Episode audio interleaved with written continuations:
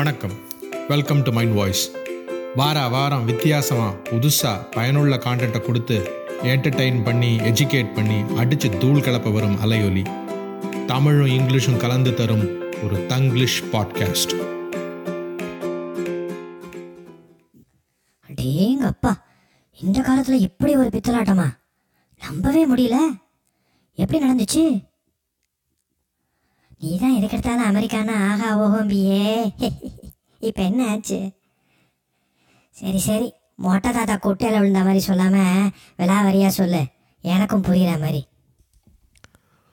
Okay பாட்டி. Hello. அது என் மைண்ட் வாய்ஸ்.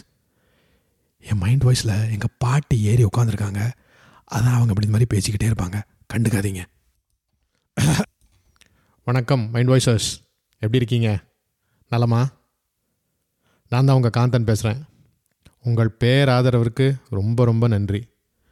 உலகத்தில் பல மூலையிலிருந்தும் கேட்டு சப்போர்ட் பண்ணுறீங்க France Australia Qatar Canada Czechoslovakia US India அப்படின்னு எல்லா இடத்துலேருந்தும் கேட்குறீங்க இந்தியாவில் far north east corners north west கார்னர்ஸ்லேருந்துலாம் கேட்குறீங்க அஸ்ஸாம் ஜார்க்கண்டு தெலுங்கானா அஃப்கோர்ஸ் சென்னை மதுரை கோயம்புத்தூர் அப்படின்னு நீங்கள் கேட்குறது கேட்குறத பார்க்கும்போது ரொம்ப ரொம்ப சந்தோஷமாக இருக்குது ஒரு சின்ன வேண்டுகோள். W W W dot mind voice dot com அதாவது M I N D V O I C E dot com போய் இந்த ரெவ்யூன்னு ஒன்று இருக்கும். ரெவ்யூ பட்டன் அழுத்தி ஒன்று ரெண்டு வரி கமெண்ட் பண்ணிங்கன்னா ரொம்ப நல்லாயிருக்கும் எதுக்கு கேட்குறோன்னா இப்போ நான் மட்டும்தான் பேசிகிட்டே இருக்கேன். நீங்கள் கேட்குறீங்கன்னு மட்டும் தெரியுது. ஆனால் என்ன நினைக்கிறீங்கன்னு தெரியல. கருத்து வேறுபட்டாலும் பரவாயில்ல திட்டினாலும் பரவாயில்ல. உங்கள் கருத்து என்னன்னு தெரிஞ்சுக்க முடியும். அதுக்காக தான் கேட்குறோம் அது மட்டும் இல்லை பாட்காஸ்ட்டில் பல விதமான டாபிக்ஸை கவர் பண்ணுறோம் உங்களுக்கு பிடிச்ச மாதிரி டாபிக் சஜஸ்ட் பண்ணிங்கன்னா அதுக்கேற்ற மாதிரி கான்டென்ட் கொடுக்கலாம். அதுக்கு தான் சரி இப்போ டைம் வேஸ்ட் பண்ணாமல் நிகழ்ச்சிக்கு போகலாம்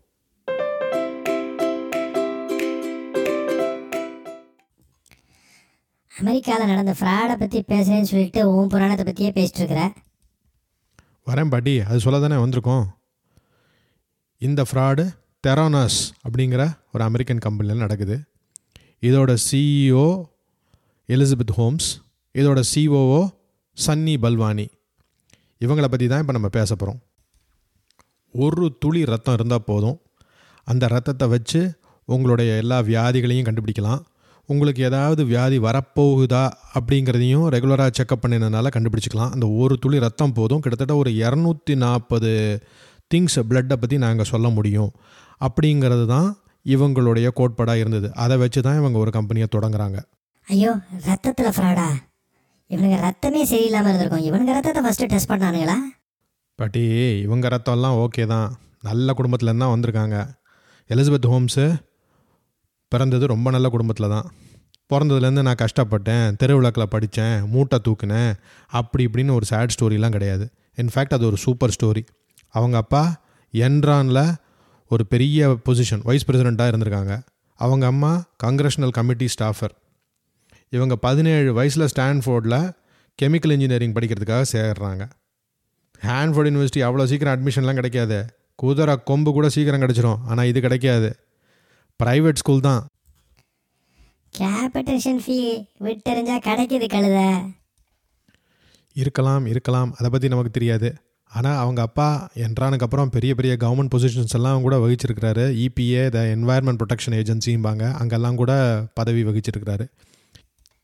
அவங்க கொள்ளுத்தாத்தா இல்லை கொள்ளுத்தாத்தாக்கும் மேலே கொள்ளுத்தாத்தாவோட கொள்ளுத்தாத்தா அவங்க வந்து ஒரு பெரிய ஈஸ்ட் கம்பெனி ஆரம்பித்து ரொம்ப சக்ஸஸ்ஃபுல்லாக இருந்திருக்காங்க.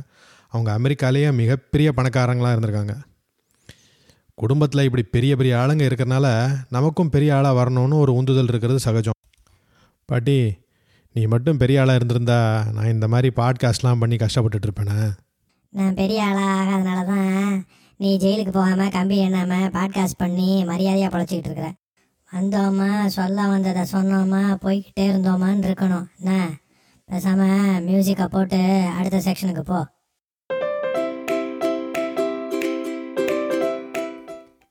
சரி சரி. உங்கள்கிட்ட பேசி ஜெயிக்க முடியுமா?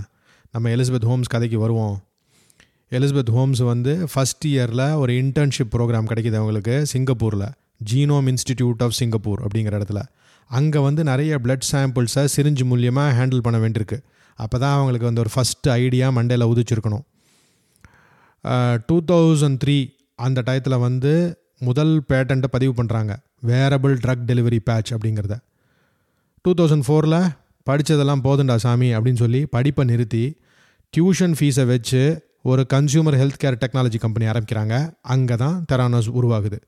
அப்போது அவங்களுக்கு வயசு பத்தொம்போது. ஏண்டா நீ பத்தொம்போது வயசில் என்ன பண்ணிக்கிட்டு இருந்தேன்னு சொல்லட்டுமா? இந்த எங்கள் ஊர் பாட்டுக்காரன் ஒரு படம் வந்துச்சுல அது ஒரு நீ நாலு தடவை பார்த்துருப்பியா? எப்போ கேட்டாலும் ஏண்டா போகிறேன்னு கேட்டாக்கா என் ஃப்ரெண்டுக்கு கனகாவை ரொம்ப பிடிக்கும் என் ஃப்ரெண்டுக்கு கனகாவை ரொம்ப பிடிக்கும்னு சொல்லிட்டு இருந்தேன் அப்புறம் இது கடமை கண்ணியம் கட்டுப்பாடு. அந்த படம் ஒரு பத்து தடவை பார்த்துருப்பியா? அப்புறம் வந்து மனிதன் கூட ரிலீஸ் ஆச்சு. நான் கூட என்னை கூட்டிகிட்டு போடா கூட்டிகிட்டு போடான்னு என்னை விட்டுட்டு நீ போய் படத்தை பார்த்த. இந்த ரூபினி கேலண்டரையே வெறிச்சு வெறிச்சு பார்த்துக்கிட்டே இருப்ப. இப்படி ஏதாவது உருப்படுற வேலை ஏதாச்சும் பண்ணியிருப்பியாடா பத்தொம்பது வயசில் நீ ஐயோ உன்னை பேச விட்டா நீ வண்டவாளத்தெல்லாம் தண்டவாளத்தில் ஏத்துறியே. இப்போ நம்ம பேச வந்த கதையே வேற. நம்ம எலிசபெத் ஹோம்ஸ் லிஸ்ன்னு கூப்பிடலாம். அவங்கள பற்றி தானே பேசிகிட்டு இருக்கிறோம். அவங்க பத்தொம்போது வயசில் ஸ்டான்ஃபோர்ட்லேருந்து ட்ராப் அவுட் ஆகி ஒரு சொந்த கம்பெனியை ஆரம்பிக்கிறாங்க. அதுதான் Theranos I want democratize health கேர்னு ஆரம்பிக்கிறாங்க. இந்த ஊசியை கண்டு பயப்பட வேண்டாம். உங்கள் ஒரு சொட்டு ரத்தத்தை கொடுங்க. உங்கள் ஜாதகத்தையே நாங்கள் சொல்ல முடியும் அப்படின்னு அவங்க மெடிசன் ப்ரொஃபஸர்கிட்ட போய் சொல்கிறாங்க என்னம்மா கண்ணு நீ நினைக்கிற மாதிரி இதெல்லாம் பண்ணிட முடியாது. அவ்வளோ சுலபமாக ரத்தத்தை வச்சு விளையாடிட முடியாது அப்படின்னு அவர் சொல்கிறாரு அது மாதிரி தான் நிறைய பேர் சொல்கிறாங்க அங்கே இருக்கிற ப்ரொஃபஸர்ஸ் எல்லாம். ஆனால் லிஸ் அவ்வளோ சீக்கிரம் துவண்டு போகிற டைப் இல்லை. ஸ்கூல் ஆஃப் இன்ஜினியரிங் டீன் அவங்கக்கிட்ட போய் ராபர்ட்சன் அவர்கிட்டேருந்து போய் முதல் அங்கீகாரம் கிடைக்கிது. அவரையே போர்டு மெம்பராக போட்டு மேலும் இன்வெஸ்டர்ஸாக கவர்றதுக்கு ட்ரை பண்ணுறாங்க எப்படி நம்ம ஒரு படம் ரிலீஸ் பண்ணோன்னா ஒரு பெரிய நடிகரோட பேரை போடுறோம் இல்லைன்னா ஒரு பெரிய பேனரை வந்து அசோசியேட் பண்ணுறோம் அப்போ தானே வந்து அந்த படத்துக்கு ஒரு பப்ளிசிட்டி அது மாதிரி ட்ரை பண்ணுறாங்க இந்த ஆப்பிள் ஃபவுண்டர் ஸ்டீவ் ஜாப்ஸ் அவருடைய ஸ்டைலை காப்பி அடிக்கிறாங்க ஓப்பனாக அவரை மாதிரியே டர்டில் நெக் போடுறது ஸ்வெட்டர் போடுறது அவரை மாதிரியே இந்த ஒன் மெசேஜ் கொடுக்கறது இந்த மாதிரிலாம் பண்ணுறாங்க இந்த ஆணாதிக்க உலகத்தில் இயற்கையாக பெண் குரலை அதை மறைச்சு ஒரு அதிகார துணியை வரவழித்து பேசுகிறாங்க இது அவங்க இயற்கையான குரலா இயற்கையான இல்லாத குரலா அப்படின்னு வந்து நிறைய சர்ச்சை இருக்குது அதை பற்றி ஏண்டா பேராண்டி?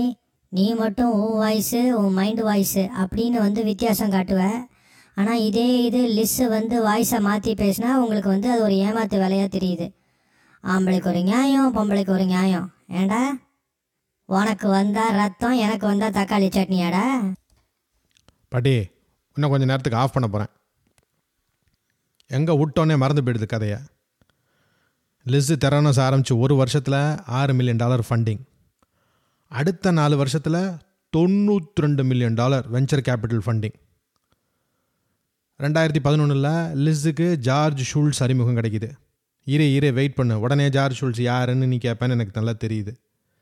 ஜார்ஜ் ஷுல்ஸ் யாருன்னா ஃபார்மர் செக்ரட்டரி ஆஃப் ஸ்டேட் அவரையும் போர்டுக்கு இழுக்கிறாங்க. இப்படி வந்து தொண்ணூறு நூறு மில்லியன் டாலர் கிடைக்கிறதுனால வச்சு சைலண்ட்டாக ஒரு டூ தௌசண்ட் தேர்ட்டீன் வரைக்கும் நடத்துகிறாங்க இந்த கம்பெனியை வால்கிரீன்ஸு அதான் செகண்ட் லார்ஜஸ்ட் ஃபார்மசி செயின் யூஎஸில் அதோடு சேர்ந்து ஒரு அக்ரிமெண்ட் போடுறாங்க. அதாவது எப்படி? வால்கிரீன்ஸுக்கு வரலாம். அங்கே வந்து இந்த தெரானோஸ் மிஷின் இருக்கும். அங்கே வந்து உங்கள் ஒரு சொட்டு ரத்தத்தை கொடுக்கலாம். சில மணி நேரத்தில் உங்கள் கையில் அதோட ஃபுல் ரிசல்ட்ஸ் கிடைக்கும். மக்களுக்கு லோ காஸ்ட்டில் இந்த பிளட் டெஸ்டிங்கை கொண்டு போய் சேர்க்கறது. அதுதான் அவங்க பிளான் இந்த செய்தி வந்து இந்த மிஷினுக்கு பேர் எடிசன் அப்படின்னு ஒரு பேர் வைக்கிறாங்க இந்த மிஷினுக்கு இந்த மிஷின் தான் இருக்க போகுது அப்படிங்கிற ஒரு செய்தியை பரப்புகிறாங்க இந்த செய்தி காட்டு தீயாக பரவுது. இந்த பொன்னியின் செல்வன் படத்துக்கு இருக்கிற பரபரப்பை விட பல மடங்கு. ஏ பொன்னியின் செல்வன்ல இந்த ஐஸ்வர்யா ராய் த்ரிஷா இவங்கெல்லாம் என்ன அழகுடா. படே லிஸ்ஸும் சும்மா இல்லை தீ ஃபிகர் தான். American magazines news outlets Fortune INC அதாவது incorporated Forbes New York Times அப்படின்னு எல்லாத்துலேயும் பேட்டி எடுக்கிறாங்க. வேர்ல்டுலேயே யங்கஸ்ட் செல்ஃப் மேடு பில்லியனர் அப்படின்னு ஃபோர்ப்ஸ் வெளியிடுது. ஏன்னா அதுக்கு காரணம் தெரானோஸோட வேல்யூவேஷன் வந்து பில்லியன் டாலர்ஸ்க்கு மேலே போயிடுது. Nine billion dollars in venture capital எக்கச்சக்க பேட்டன்ட் வேறு. US international Cleveland clinic blue cross அப்படின்னு எல்லாரும் டெக்னாலஜி தெரானாஸோட டெக்னாலஜியை வந்து அடாப்ட் பண்ணுறதுன்னு முடிவு பண்ணுறாங்க நம்ம பைடனு அப்புறம் வந்து கிஸ்ஸிஞ்சர் அதாவது ஃபார்மர் செக்ரட்டரி ஆஃப் ஸ்டேட்டு பல கேபினெட் மினிஸ்டர்ஸ் இவங்கெல்லாம் இவங்க சைடு இன்ஃபேக்ட் நம்ம பழைய பில் கிளின்டன் கூட இவரை வந்து ரொம்ப புகழ்ந்து பேசுகிறாரு டேய் பில் கிளின்டன் ரொம்ப நல்லா வர்றா அவருக்கு பொம்மை நட்டி அழுதா தாங்காதுடா. சரி அப்புறம் என்ன? எல்லாம் நல்லபடியாக தானே போயிட்டு இருந்துச்சு அப்புறம் என்னதான் நடந்துச்சு? இரு ஒரு முக்கியமான கேரக்டரை இன்ட்ரடியூஸ் பண்ணிடுறேன். Sunny Balwani. Pakistan born Indian grown அதுக்கப்புறம் அமெரிக்காவில் படிக்கிறாரு. அவங்க அறிமுகமாகறாங்க லிஸுக்கு. இவங்க ரெண்டு பேரும் சேர்ந்து தான் தெரோனோஸை வந்து மேலே மேலே வளர்க்குறாங்க. அதனால் அவரையும் இப்போ குறிப்பிட்டு சொல்லி ஆனோம் இதில். லிஸ் சிஇஓ சன்னி பல்வானி வந்து COO daily day to day operations எல்லாம் பார்த்துக்கிறவர். அவர் கொஞ்சம் கடுபடியாகவே இருந்தார்னு கேள்வி. எல்லாரையும் சந்தேகப்பட்டார். எல்லா சீக்கிரட்டும் க கம்பெனி சீக்கிரட்ஸ்லாம் ரொம்ப பாதுகாக்கணுங்கிறதுல ரொம்ப முனைப்பு காட்டினார். அப்படிங்கிறதெல்லாம் தான் அவரை பற்றி செய்திகள் இருக்குது ஸோ இதுதான் வந்து கான்டெக்ட் செட்டிங் இது எப்படி தலைகீழாக மாறிச்சு அப்படிங்கிறத பார்ப்போம்.